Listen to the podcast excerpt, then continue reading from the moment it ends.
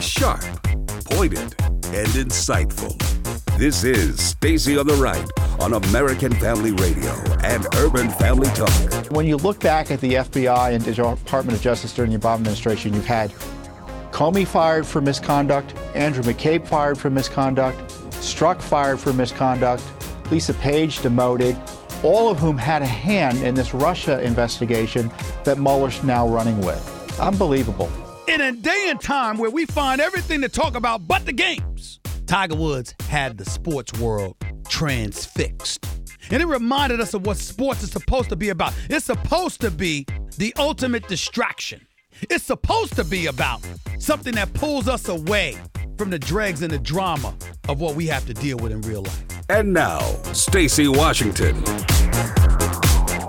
Welcome to the program. We're well into hour two, and I got to tell you, we had fantastic guests first hour. Just happened to be um, that we, timing wise, were going to squeeze them in to suit their schedules, and it was a little bit of a, you know, kind of acrobatics to get uh, Dr. Carson uh, to ma- match up with him because he's so busy. But it was wonderful to have him on and Kathy Barnett of KathyBarnett.com. I'm excited about that. Um, I want to I want to point out that I I, so when I whenever I bring up the fact that there's been you know kind of a changing of the guard in the friend arena, I'll invariably have someone say, "Oh, you know, boo hoo, who cares? You know, you your liberal friends don't want to be friends with you anymore." I don't bring it up uh, on the program because I need sympathy or anything of that nature. It's much more of just pointing out that we've become very intolerant of people who don't agree, uh, agree with us, and and it's not that we don't have any friends; it's that it's different friends because you have to be able to know that a person disagrees on a certain issue and then look past that at the person and say, but this is still someone I want to spend time with. And for people who don't want to do that, it's, you know, I'm I'm not into forced friendships or or you know, trying to make things work. Friendships like a buffet. You come and take as much or as little of it as you want and you know, you offer that up to people and and kindness and you want to be a friend in order to have friends and all of that good stuff. But it is indicative of the intolerance from the main group of people in America who are constantly pushing the drumbeat of you have to tolerate men in women's locker rooms. You have to tolerate boys rooming with girls in college. You have to tolerate someone who is obviously a man with a beard, with makeup on, who's mentally ill, reading to your preschoolers. You have to tolerate that person as your kid's teacher. You have to tolerate whatever we say so you can prove to us that you're not a bigot. And it, it's used to be that this was the kind of thing that was kind of under the surface. On the surface, it was tolerance, tolerance, tolerance. But underneath, it was you will tolerate what we believe should be tolerated, but we're not going to tolerate you. Now, the mask has been ripped off, and we even see people like Chris Cuomo over at CNN actually defending Antifa's attacks on the police and journalists by saying, well, they have the moral high ground. Those people have the high ground, and people like us who just we just want to be able to make decisions about where our children are uh, exposed to, uh, you know, let's say a naked man. You know, you want to be able to say, I don't want that to happen, and then not be called a bigot. I mean, that's so basic. It's so basic. So, um, I'm not actually seeing the calls on my little call screener. I'm not sure what's going on here. Um, but if you've called in, I'm going to get to you in just a sec. So, this hour, we're going to be getting into a little bit of the Peter Strzok firing aftermath. And then also, um, again, we're going to just listen to a little bit of audio from Stephen A. Smith that I thought was so important. Um, and I was really grateful to uh, Tiger Woods for being honest about his uh, assessment of the St. Louis PGA golf fans. Uh, because St. Louis gets a bad rap. And I, I, tell the truth about St. Louis all the time with our number one per capita murder rate, which is actually concentrated in the city of St. Louis. So that's 66 square miles. Um, you know, it's not the entire metro area and it's not all 1.6 million people, but it definitely is something that's that's there. Um, so let's go to the phones. Jacob in Alabama. Jacob, thank you for calling Stacy on the right. Oh, you, are quite welcome, and uh, congratulations. Get it the second time. Oh, thank you. Thanks so much. Yeah, I got uh, three quick points.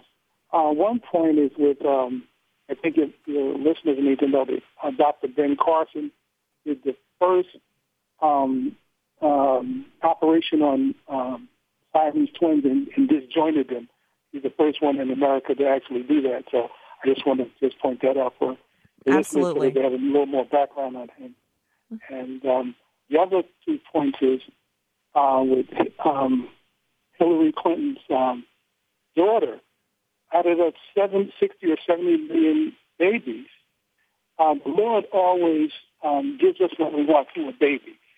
In those 60 or 70 million abortions, there were doctors that had um, uh, the wisdom to uh, cure cancer every disease that we have. God sent them, but we ended up sending them back.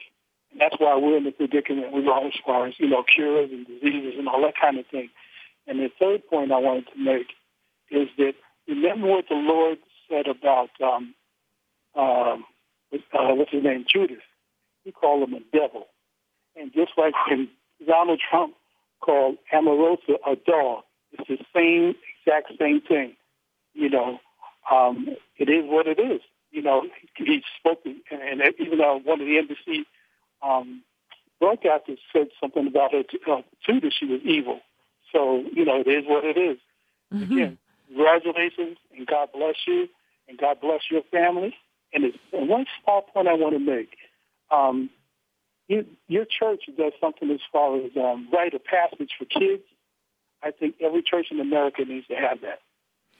I agree. I agree. They have it for the boys. They don't have something specifically for the girls. They have this this program that they do for the for the boys, and it has been amazing. And our son has gone through it, and they've made some great friends. My husband and our son uh, in that program at church. It's really it's pretty amazing. And and um, I should do a, a segment on uh, on that and explain exactly what it is um, because I think it's something that could be replicated at other churches. So thank you so much for um, for bringing that up, and, and thanks for calling, Jacob. Uh, really appreciate your ears and and you uh, being here and, and calling in. Uh, let's go to Mark in Ohio. Mark, thank you so much for calling the show. Hey, Stacy. Hey, uh, wanted to comment on uh, these accusations that we're a racist country, but I wanted to use talk radio as an example. Your show is the fourth show in the Central Ohio area to come on board um, in the past two or three years where a black individual is the host. And I know I was talking to your call screener, and uh, she said that you guys have to screen your calls because now and then you'll get some nasty people that'll that are racist that'll call yeah. in and you don't let them on air. Um, and I was going to say one of the shows here in Central Ohio, and it's on another network, so I won't advertise it. But the talk show host is black. He's been on air in different formats for 25 years. I've listened probably to him for 15. I've never heard anybody, and it, they don't screen the calls, and I've never heard anybody call in and get on his case because he's black. Yeah, you most know, of the people me, who are upset with me, it's usually an issue. It's usually something I've said. Um, most most people who disagree with me, it's usually on an issue or something I've said, or the fact that I'm a black conservative. But it's not. It's usually not a racial thing. I mean, I, I know there are people out there who are like that, but that's not the, the the bulk of the people who call in. Usually, it's they're mad because they're liberals and and I'm on the right. That it has nothing to do ah, with race. Yeah. Okay, so it's not primarily people that are racist then. No, not that I know of. Okay. yeah, and see that's what I've noticed, and I've wanted to call up some of these other talk show hosts in Central Ohio. It's like, you know, this whole lie that we're a racist country. It's like the proof is in the pudding, and there isn't much pudding you know, we we have got unfortunately the best race baiters on the planet with our news media. Yeah. You know, there's a difference between race baiters and racists. And it's um, true. You know, and then I wanted to just make one other comment, and maybe some theologians might disagree with me on this. There's people that say Christianity is a racist religion because of you know slavery. It didn't say anything about slavery. Um, and people have you know gone into the word meaning of slave and all that you know and indentured servitude and bond servants and all that. But one thing people forget is in the song of solomon solomon who was jewish was in love with a black woman. That was a biracial relationship. People just gloss over that. They never talk and, about uh, it. I think it's some, it's true you know. I mean yeah. there's the one line i'm kind of paraphrasing but she basically says i'm black but beautiful Mm-hmm. You know, yeah, you know, yeah. I It's mean, it's pretty amazing. Metaphorical.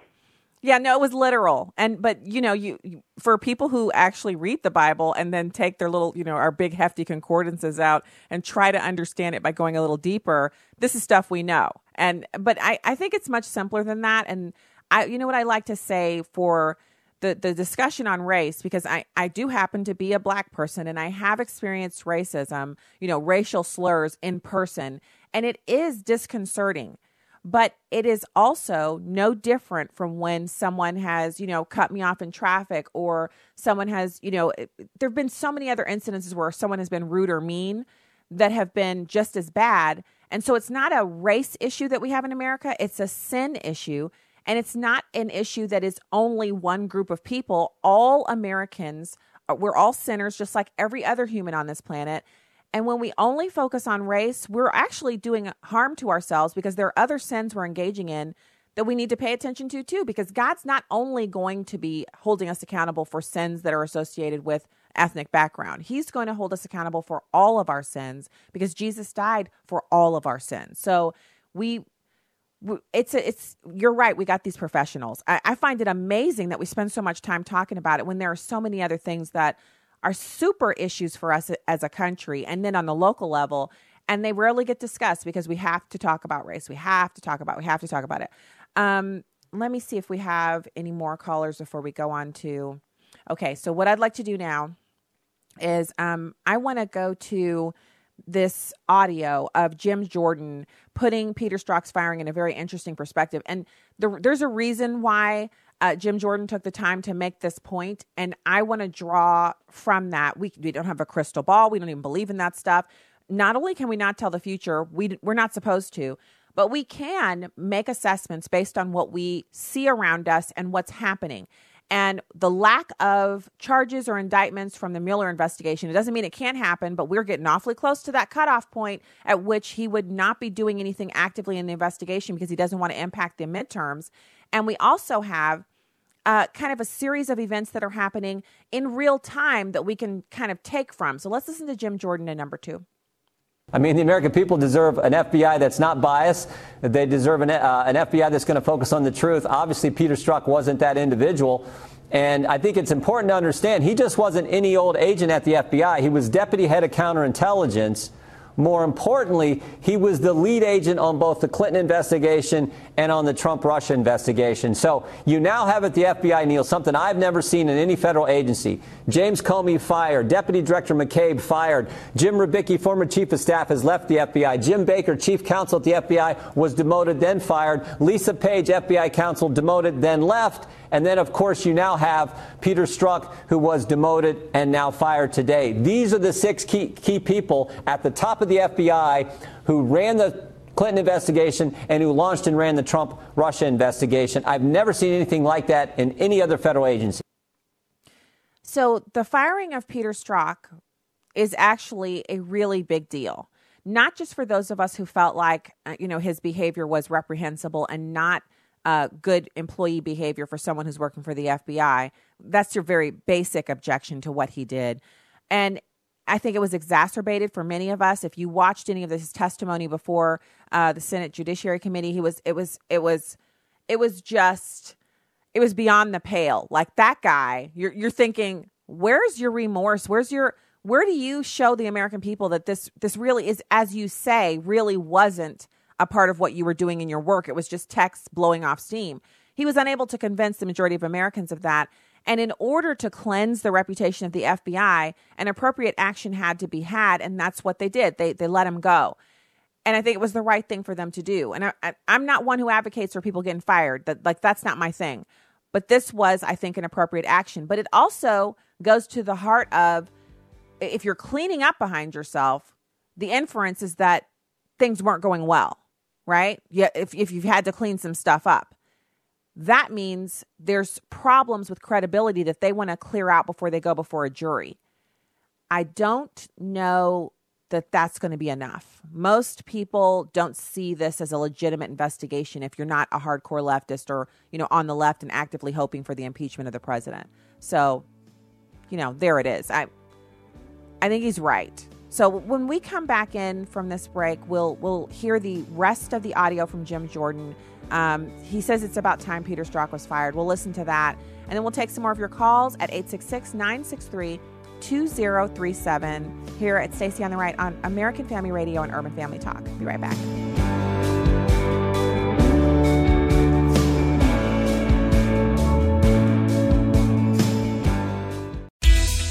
When our health insurance renewal notice arrived last fall, my wife and I made the decision to drop our plan. With the monthly premiums and deductible, we'd have to pay $30,000 just to use it. So we did our homework and switched to Medi-Share. The cost savings are incredible, over $500 a month, and we don't have to pay for services we don't need or don't agree with. Then, out of the blue, she had to have emergency surgery. Scary stuff. $150,000 in hospital bills, and Medi-Share members took care of everything. All we paid was our small portion.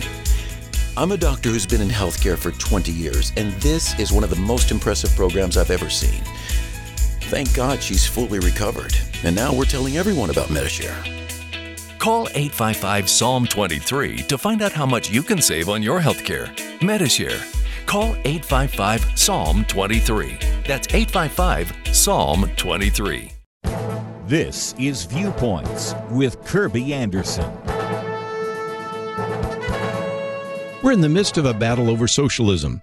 This isn't an academic debate about socialism. It isn't even a discussion about the impact of socialism on Venezuela. The battle over socialism is taking place in the midterm campaigns led in part by self proclaimed socialists like Bernie Sanders and Alexandria Ocasio Cortez. Two of the key talking points have been free college tuition and Medicare for all. These are not just fringe topics only discussed by a few radical leftists, but are becoming mainstream in the Democratic Party. Now, let me hasten to add that not all Democrats embrace these ideas, but most of the Democrats who will be running as presidential candidates in less than two years do propose such ideas. Voters need to be asking these candidates some important questions. Do we really want more government involvement in health care? Perhaps the most important questions are cost. One recent study found that Medicare for All would increase federal spending by more than $32 trillion during the first 10 years. By the way, total federal spending during that same period is projected to be about $56 trillion. So, a good question for these candidates might be how can we afford an additional $32 trillion? Rarely are such questions asked, but when they are asked of candidates, you get suggestions like raising the corporate income tax, cutting defense spending, and implementing a carbon tax. Then another question comes to mind Won't that completely destroy our growing economy and crush manufacturing and other industries? This election and the next will be awash in socialist slogans about free tuition and free health care. Responsible voters need to ask these candidates some important questions. I'm Kirby Anderson, and that's my point of view.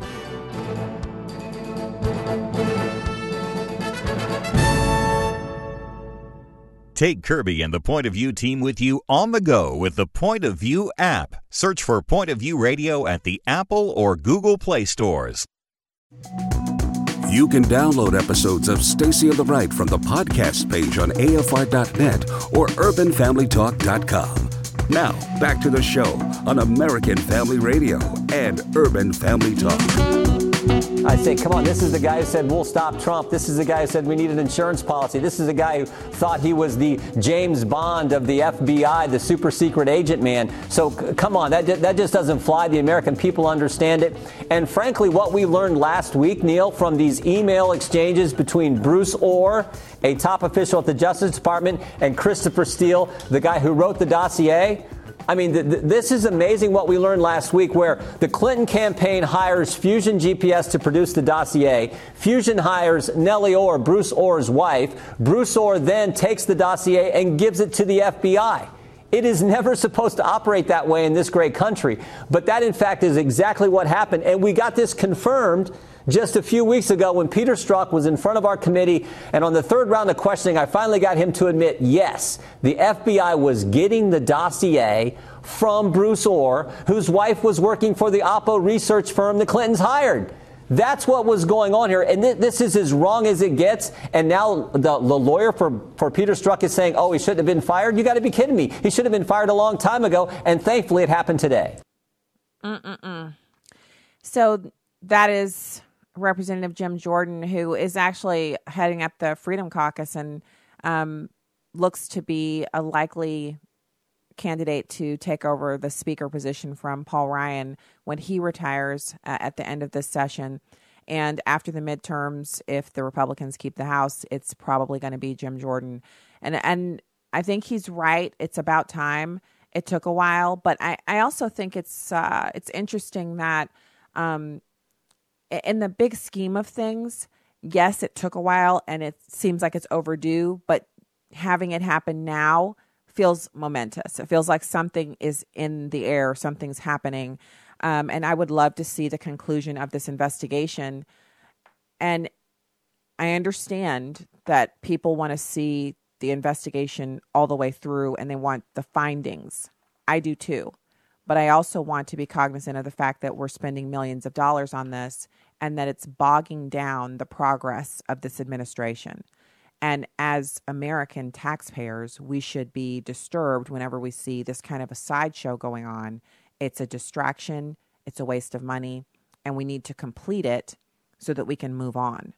Um, so I mentioned in hour one this. It's just the strangest thing to have everyone kind of coordinated and coming out with these attacks on religion, and that, and that's what I see it as.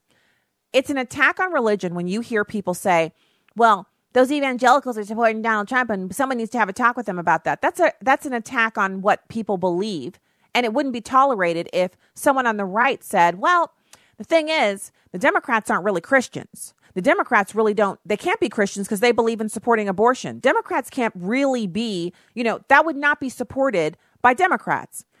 Even people who are agnostic, who don't practice any kind of religion, the talking heads on TV, they would say, well, listen to that kind of intolerance that people on the right are saying about good Bible believing Christians who happen to be Democrats. But you hear no kind of, uh, you know, pushback other than on right leaning talk media you don't hear any pushback on them making statements that basically say, how can you be an evangelical and support Donald Trump? So here we have yet another example of people feeling like if you have a job, you don't have any rights in your private life.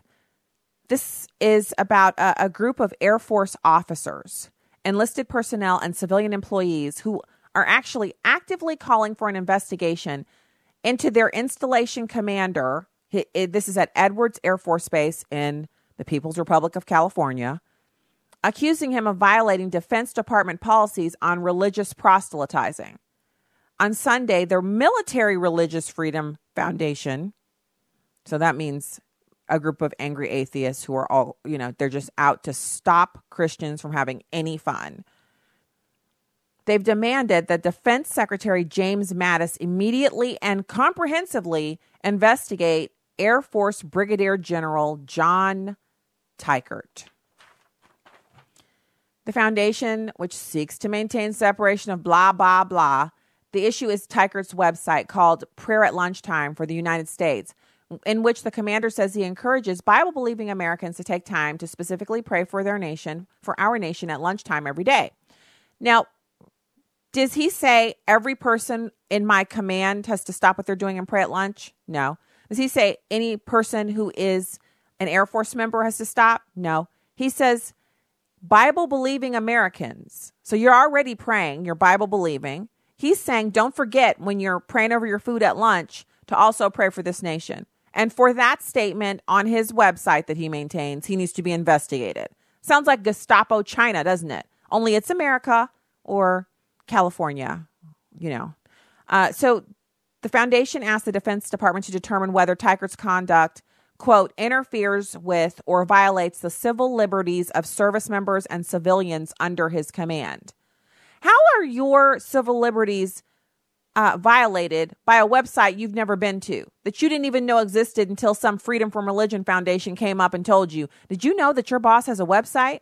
If your boss didn't mention it to you and he only works on it during his free time, how does it impinge on your work? Like, do we even know what rights are? The man has 24 hours in a day, just like the rest of us, and he has every right in his free time to have a website. I bet you if it was a pornography website, they wouldn't have a problem with it.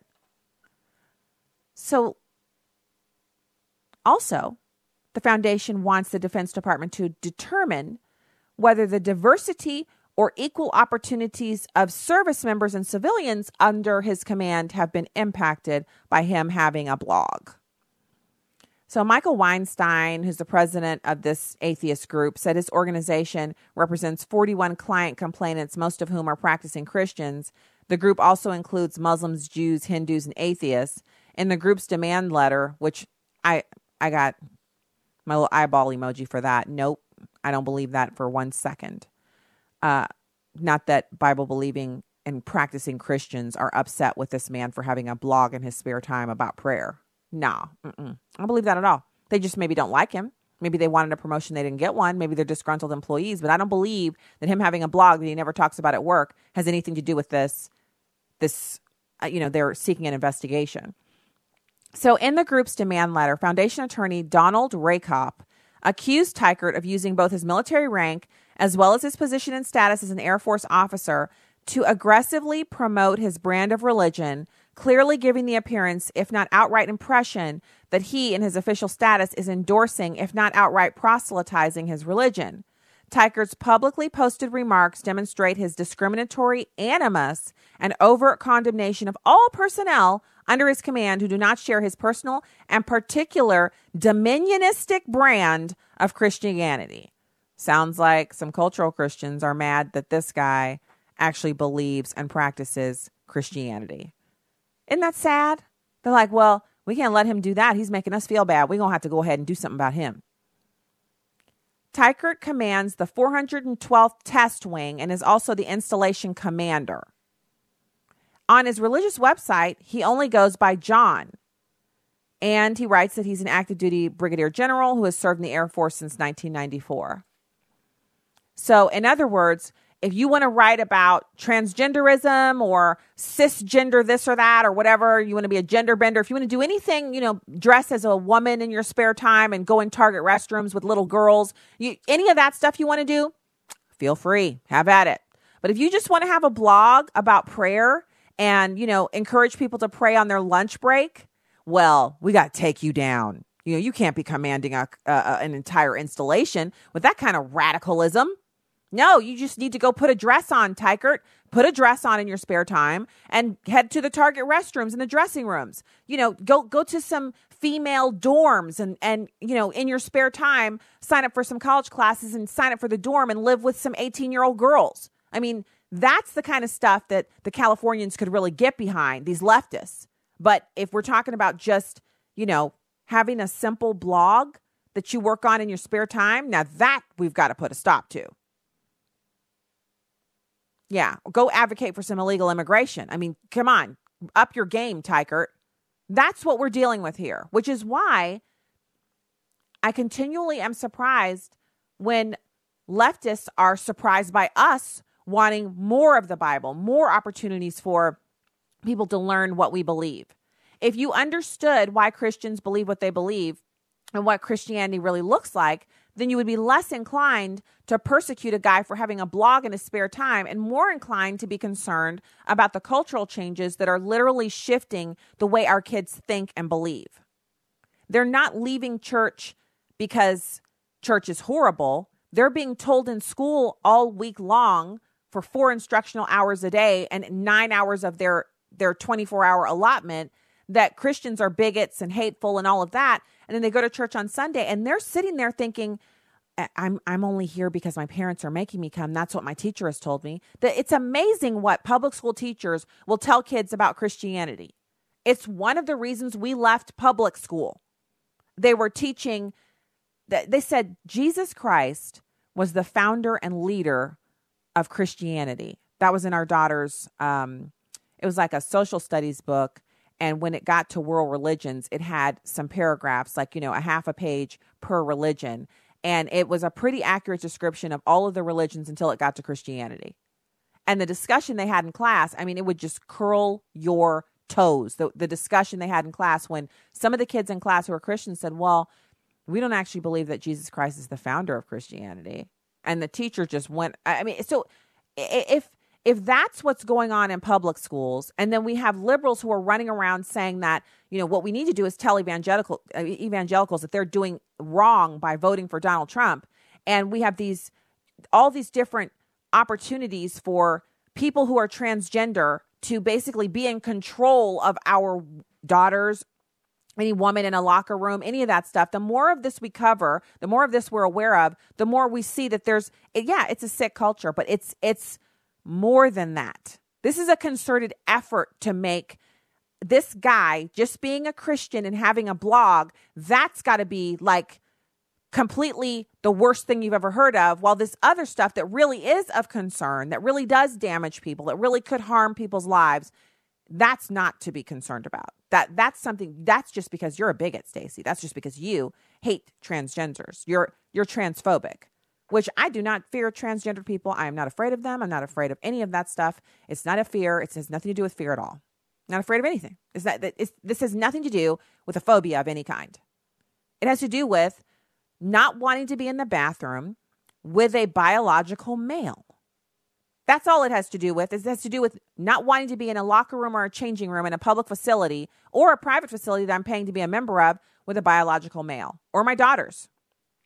It's not wanting to have to make a choice for a child who's attending a public university or a private one that when they show up for move in day, there's a biological male standing there and he's her roommate, your daughter, and you're you, you have no choice. If you say no, I don't want this, your child is expelled.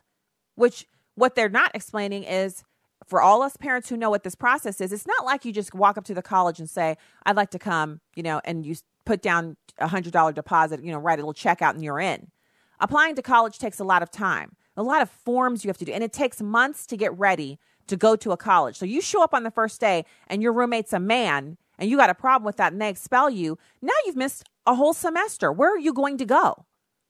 And it's your fault because you're obviously the bigot who doesn't want to live with a man because he's identified himself as a woman. He's gender bending. He's queer.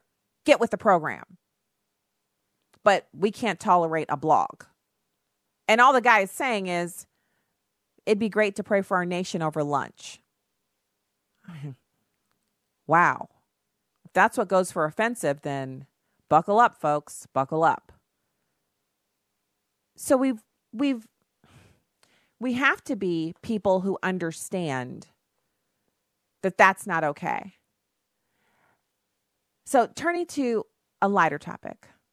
Um, when we get back from this break, we're going to be listening to a little bit of audio from Stephen A. Smith um, talking about what sports mean to us. And I think it's important, uh, you know, clearly not everyone spends as much time enjoying sports and everyone has different sports that they enjoy, but there's a point to why people engage in watching sports and having fun with sports, et cetera, et cetera. And so we'll be talking about that and also the terror attacks in London. Um, you know, really sad to see that going on.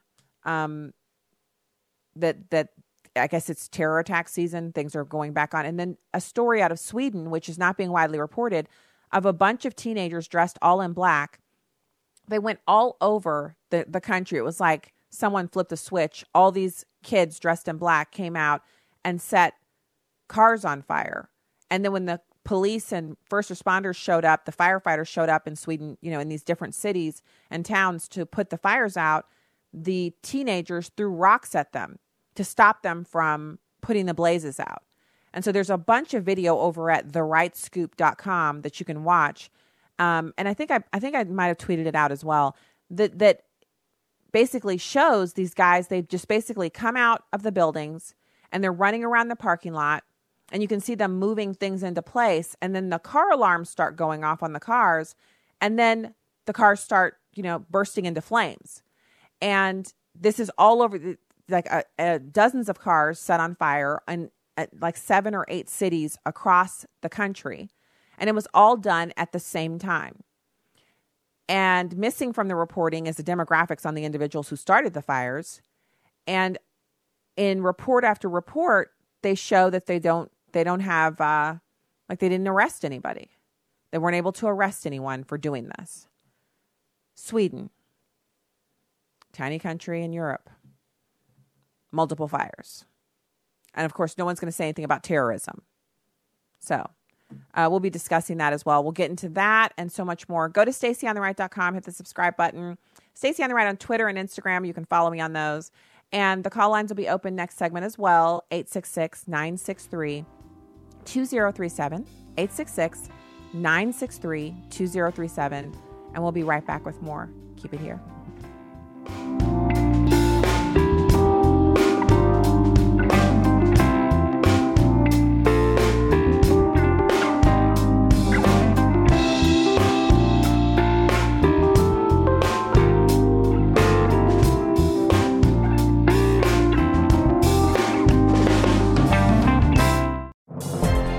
Take to live an uncommon life?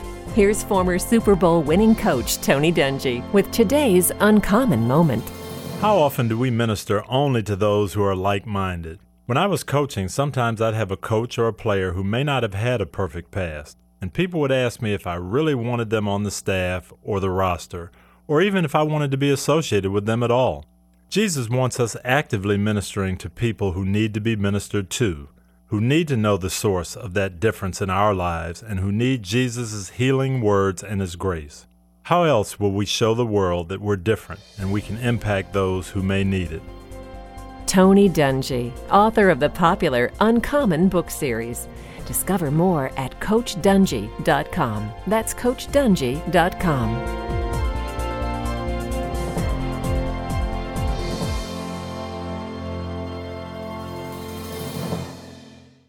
Equipped with Chris Brooks. This program is an apologetic endeavor. What I want to do is really train you in the art and science of defending and commending your Christian faith to people who maybe they've been hurt by the church, maybe they don't believe like you believe, and you're saying to yourself, How do I have an effective conversation with them? Well, we're looking for an evangelistic edge, if you will, that will allow us to more effectively, more contextualize the gospel so that we can reach men and women for Christ. Christ. Quite often, the on ramp, if you will, is looking at culture and taking advantage of the conversations that folks are already having and saying, How can I leverage this to get people to talk about Jesus? This show becomes kind of massively significant to you if your desire is to reach people for Christ. Get equipped with Chris Brooks. Join me Monday through Friday at noon Central Time on Urban Family Talk. Securing America. Surrounded by thousands of troops at Fort Drum, the president signed the John S. McCain National Defense Authorization Act without mentioning the chairman of the Senate Armed Services Committee even once. With this new authorization, we will increase the size and strength of our military by adding thousands of new recruits to active duty. The $716 billion bill will increase pay for all service members and boost spending on military equipment and weaponry. And we will replace aging tanks, aging planes and ships with the most advanced and lethal technology ever developed. The overwhelmingly bipartisan spending plan approved by the Senate in June on an 85 to 10 vote represents an $82 billion increase over the current year. At the White House, John Decker, Fox News. This is Stacy on the Right with Stacy Washington on American Family Radio and Urban Family Talk. I got to tell you something. It's something special, and it's something the nation needs right now. With all the stuff that we talk about and the things that we're going through in various other sports, particularly the sport of football with the protests and things of that nature. Yesterday, you had individuals, white, black, and beyond, looking at Tiger, and I don't know of anybody other than Koepka who was rooting against him. I really, and, and, uh, and, Adam Scott, I don't know of anybody who was rooting against this man because you had a situation where he was bringing everybody together and reminding us all of the mosaic that sports creates in our mind's eye for all of us. About when, when I talk about the world of sports, I've often brought this up. Sports is supposed to be the closest thing to a meritocracy that we have. The proverbial glass ceilings and everything that comes associated with it, you're supposed to not be thinking about that when it comes to the world of sports because your exploits are put on display for all to see and judge accordingly as to who's deserving and who is not. And somewhere along the way, We've lost that because we've been talking about so many other things that bring us down in life, mentally and emotionally. So many of the things that we try and strive to escape that yesterday, something like yesterday taking place reminded us all, more so than the Super Bowl, more so than the NBA Finals or anything else. Yesterday, days like yesterday reminded us all of why we love sports so much. and and and I love his passion there. Welcome back to the show, everybody. Stacy Washington, host of Stacy and the Right here on Urban Family Talk and American Family Radio. Look, I love the comments from Tiger Woods as well. Uh, I'll, I'll, give you a couple. I can't thank the fans in St. Louis enough for packing the course all week and for their enthusiasm and support It meant so much to me. And another one, these fans were so positive all week. I can't thank them enough for what they were saying out there and what it meant to me as a player, just coming back and trying to win a major championship again. Isn't that wonderful? Uh, it's it's he finished second in a thrilling final round of the PGA Championship, and so this is news all over the country. But this is out of uh, out of St. Louis. It's seeing him come back, you know, from a lot of injuries, and he had some personal, you know, trials and tribulations that he went through. And it doesn't mean that you're I, oh, we're worshiping Tiger Woods. Nothing like that. It's just it's it's wonderful to see a redemption story. It's it's wonderful to see someone come back. And that's what sports has meant to Americans for so many years. It's seeing people sitting in the stands all together, you know, regardless of pol- political, uh, uh, you know, sides, regardless of their socioeconomic backgrounds. Everyone's rooting for their team or, you know, rooting against the other team or rooting for their player. And you're sitting there, you're you're all together, you're all kind of eating the same food, sitting in the same seats, enjoying the same game. You know, singing the national anthem at the beginning, watching the sporting event, crowding out and, you know, moving like a sea of people. All your legs are doing the little stutter steps in and out of the stadium for whatever the sporting event is. It's a time where you unplug from all of the politics and on the right and on the left, etc., and you plug into something where you're just rooting for the team or the person. And then you can really enjoy regardless of Tiger's politics or whatever they may or may not be. I don't I don't actually know but you see him, you see what he's gone through, you see the injuries, you, and really so many people announcing that his career was over. You see the change in him. There's he seems more mature. That's to be expected, but it doesn't always happen with sports figures. People who are, you know, extraordinarily wealthy are not often they're not always forced to face the realities that force us to grow up. And so it's nice to see. I loved his comments about St. Louis, you know, uh, fans and golfers. I also loved the kind of excitement around the world at seeing him win again. It w- it's nice to see everyone kind of like, oh, I'm so happy that he's back and that he's going to continue to be a golfer and, and play the game. It's great. So I, I won't, you know, I won't even try to read the, uh, the obviously Brooks Koepka won the actual PGA Tour. Um, Woods came in second. And if you want to know more about it, you could just type Tiger Woods' name in or, or uh, uh, Brooks Koepka, and you can learn all about what happened at the PGA Tour. Uh, we still have the sign outside one of the buildings that's near where we live, where they had pavilions and tents set up, and we saw it this morning. Uh, so it's it's you know we're the, the, still the dregs of putting things away and cleaning up after having those th- just thousands, tens of thousands of people converge on St. Louis for that event. Um, now, yeah, we know why sports matter so much. I, I'm I'm in total agreement with that. I'm so glad that that was something that he talked about. And now I want to go to it's just it's kind of breaking news, which was the terror attack in London. Um, there's a little bit of audio about that. It's clip six. This morning, a car smashed into the barriers outside the British Parliament building. The driver is under arrest, and it's reported that a number of pedestrians have been injured. Deborah Pata is outside of Parliament this morning. Good morning, Deborah. So we're here outside um, Westminster, which is essentially the seat of government um, in the UK. And earlier this morning, a car rammed into the outer perimeter of Westminster, of the Houses of Parliament. The driver of that car, as we know, has been arrested, and the other occupant in the car. At this stage, police are not calling it a terrorist incident, although it does bear all the hallmarks of a car ramming incident as well, but accidents also happen. So at this stage, police are not releasing that information. They say they will give updates. All the roads around this area, as you can see, have been cordoned off. Police have blocked them. Pedestrians and traffic are not being allowed through those cordons. And at this stage, police are monitoring the situation. They say that a number of pedestrians have been injured, but none of them are in a life threatening condition at this stage, Anne Marie.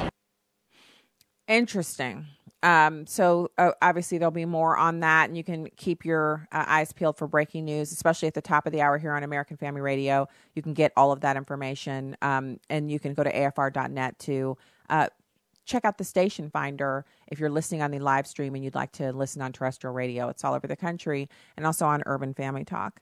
Um, so uh, let's just get some quick news rundowns. Um, I've got an email from ALIPAC saying that they believe that Sheriff Arpaio is actually a spoiler in the Senate race and that they want him to drop out to allow a conservative candidate a better shot at the nomination. And at the moment, Representative Martha McSally is leading the the, the race as a Tea Party favorite. Um, actually, Martha McSally is leading Tea Party favorite Kelli Ward by a real clear politics average of eight points.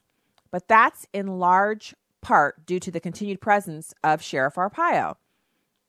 Now, four polls are included in the Real Clear Politics analysis. All of them show McSally with a lead that ranges from 2 to 13 points, with Ward following in second place in all four polls. Now, William Gheen is the president of Americans for Legal Immigration, and they want him to drop out. You know, they're actually recommending that he seek John McCain's seat. Sheriff Arpaio is 86 years old, uh, which is mentioned here in the piece, and I, I mm, it's it's it's this is an interesting time. This is an interesting time. I'm I'm not going to weigh in on on that. I just I'm sharing it with you for some thoughts, especially if you're in that area, to do some investigating for yourself and make a choice for yourself. Um, so now, interesting and this is all there's already been wails of unfairness and how horrible Donald Trump is. President Trump is just the most awful person in the world for proposing this. But this is the law in every other developed nation on the planet. And that is that people who are coming here to get on welfare cannot become citizens. So once you receive money from us taxpayers in the form of welfare benefits, you cannot then go on to become a citizen of this country. And that is the plan that is being looked at over by President Trump. It's a multi pronged plan spearheaded by senior advisor Stephen Miller. Contrary to popular opinion, he's not a racist. He's not afraid of immigrants. He's just trying to do something about a completely broken system that we're operating under right now.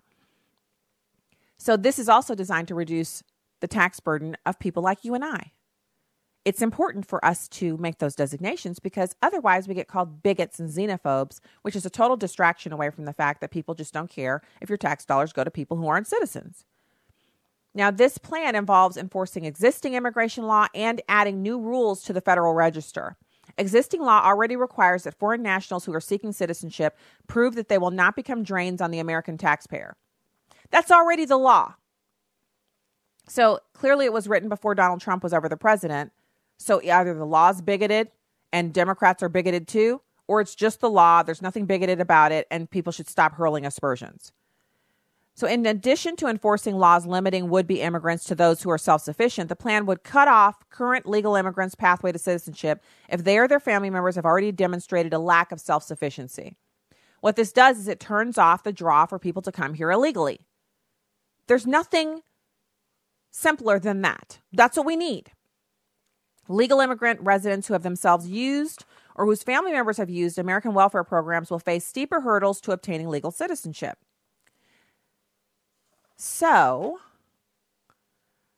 the programs include Obamacare, Children's Health Insurance Program, which is CHIP, food stamps, earned income tax credit, public housing. The plan, which is massive in scope, would not actually require congressional approval and these new rules would come into play via redefinition of what constitutes public charge.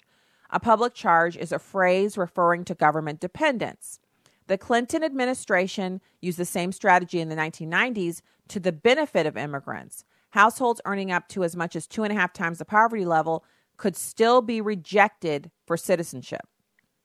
More than 20 million immigrants could be affected by the proposed change, according to immigration lawyers and public health researchers. Re- researchers.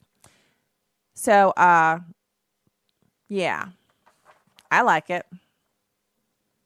I like it a lot. So I don't want to. I I don't want to act as if we don't have Americans who receive these benefits, but American citizens are taxpayers, and our safety net should be reserved for American citizens. And anyone who thinks that their money, their personal money, should go towards helping these people, there are organizations that you can donate to for that purpose. It doesn't have to be all taxpayers funding this. Um, so the other big big news, which I think is good news, and I love sharing good news on the show, is that we and I think we mentioned this on the program, but it was uh, probably during the campaign season, and it was that they did a study and it showed that the reason why our government bureaucracy is so inefficient is that so much of it is located in Washington D.C.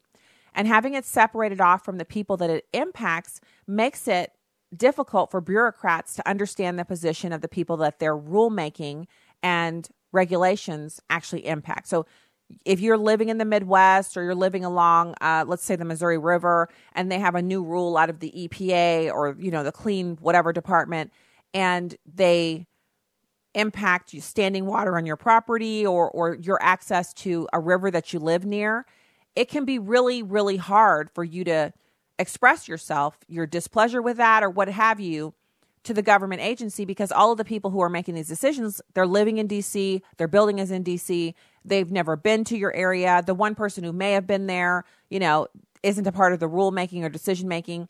It's disjointed. So what they want to do and there's two actual stories about this which I thought was fascinating. You've got first of all hundreds of federal employees will be moved out of DC. And this refers to the U.S. Department of Agriculture. They're moving two of their agencies and roughly 700 federal employees out of Washington, D.C., so they can, number one, save money because D.C. is one of the highest cost of living metros in the country, and to improve the department's service to taxpayers. Agricultural Secretary Sonny Perdue announced Thursday that the Economic Research Service and the National Institute of Food and Agriculture will be fully moved out of the nation's capital by 2020 according to the USDA. They haven't chosen a location yet. Now, in the piece, they talk a little bit about Seattle being one of the locations they're considering, and I seriously hope that's not the case. You don't need to move those 700 employees to a major metropolitan area. You need to move them to a smaller size city to spur economic growth in these smaller towns so we can have more major metropolitan areas instead of having just a few where mil- multiple tens of million people are concentrated, you want to have more metro areas that are in the medium size because the cost of living is better there. And the quality of life is better there. So they're talking about realigning some of their offices, the functions, even relocating them in order to make more logical sense and provide more streamlined and efficient services. This should be all over the news. This is a story that instead of constantly talking about how Donald Trump must be a racist or his Twitter account is, you know, the reason why America's burning, why not talk about this? This is an actual good idea that any person can get behind, whether you are a Democrat or a Republican, politically agnostic, whatever. This is a good idea. So it says roughly 700 USDA employees could be moved. Keeping steady workers at the ERS and NIFA has been difficult for the department, and they're hoping that moving the agencies out of DC into the rural area will be lower cost for the employees, which will entice more of them to join to serve rural Americans better and for longer. So it doesn't reflect on the work that they're doing that it's not high quality work. It just means they need to be closer to their customers. I love this. So when I see a tweet that I don't like, I think about that, or the fact that Secretary Zinke is shipping the headquarters of the largest landowning agency out of D.C. as well, the Bureau of Land Management, closer to the customer. I'd much rather think about that than the tweets. All right, God bless you. Have a fantastic evening. Lord willing, I'll be right back with you here tomorrow, same time. Have a great night.